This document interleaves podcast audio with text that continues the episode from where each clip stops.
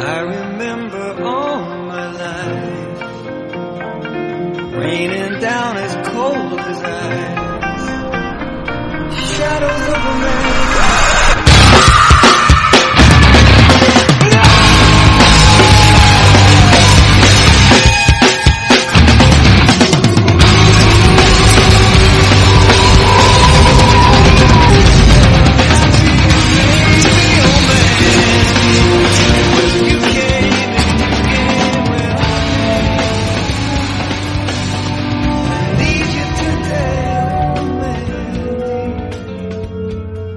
have questions.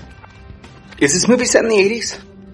Or is he just randomly listening to Ronald Reagan talking about people objecting to pornography? Why is this on in his truck?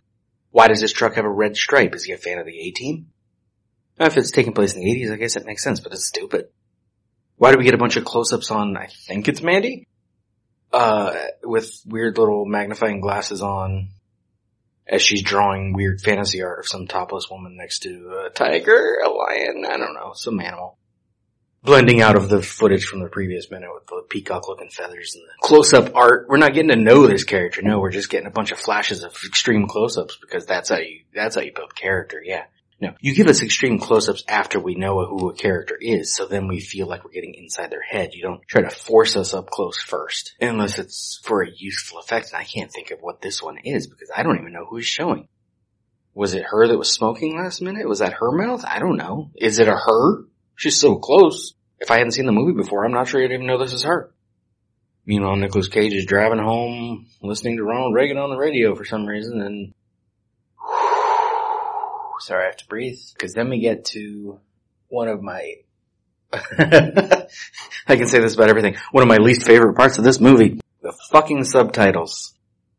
It's a fancy little romance novel font. The Shadow Mountains.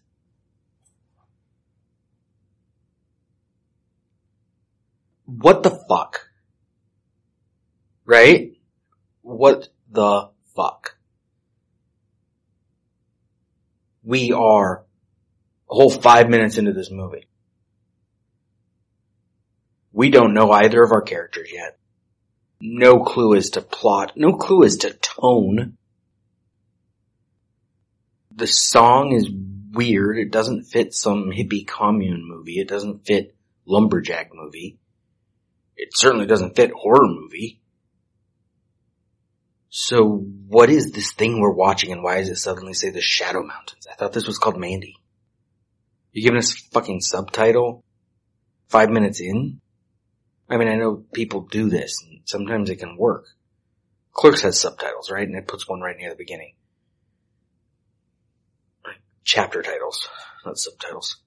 Chapter titles.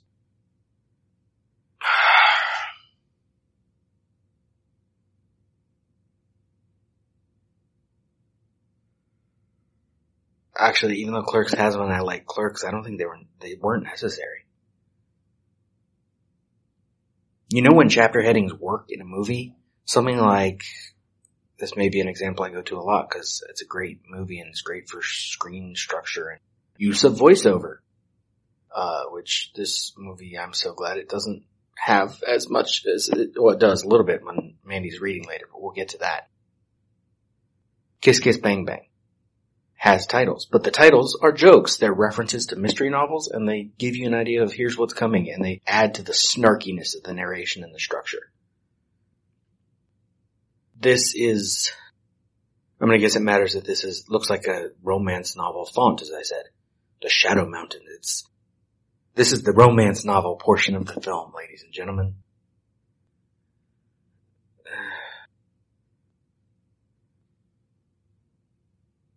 I'm just hoping my grandma used to read romance novels and she called them cover strippers because front of the books always had someone like half their clothes falling off.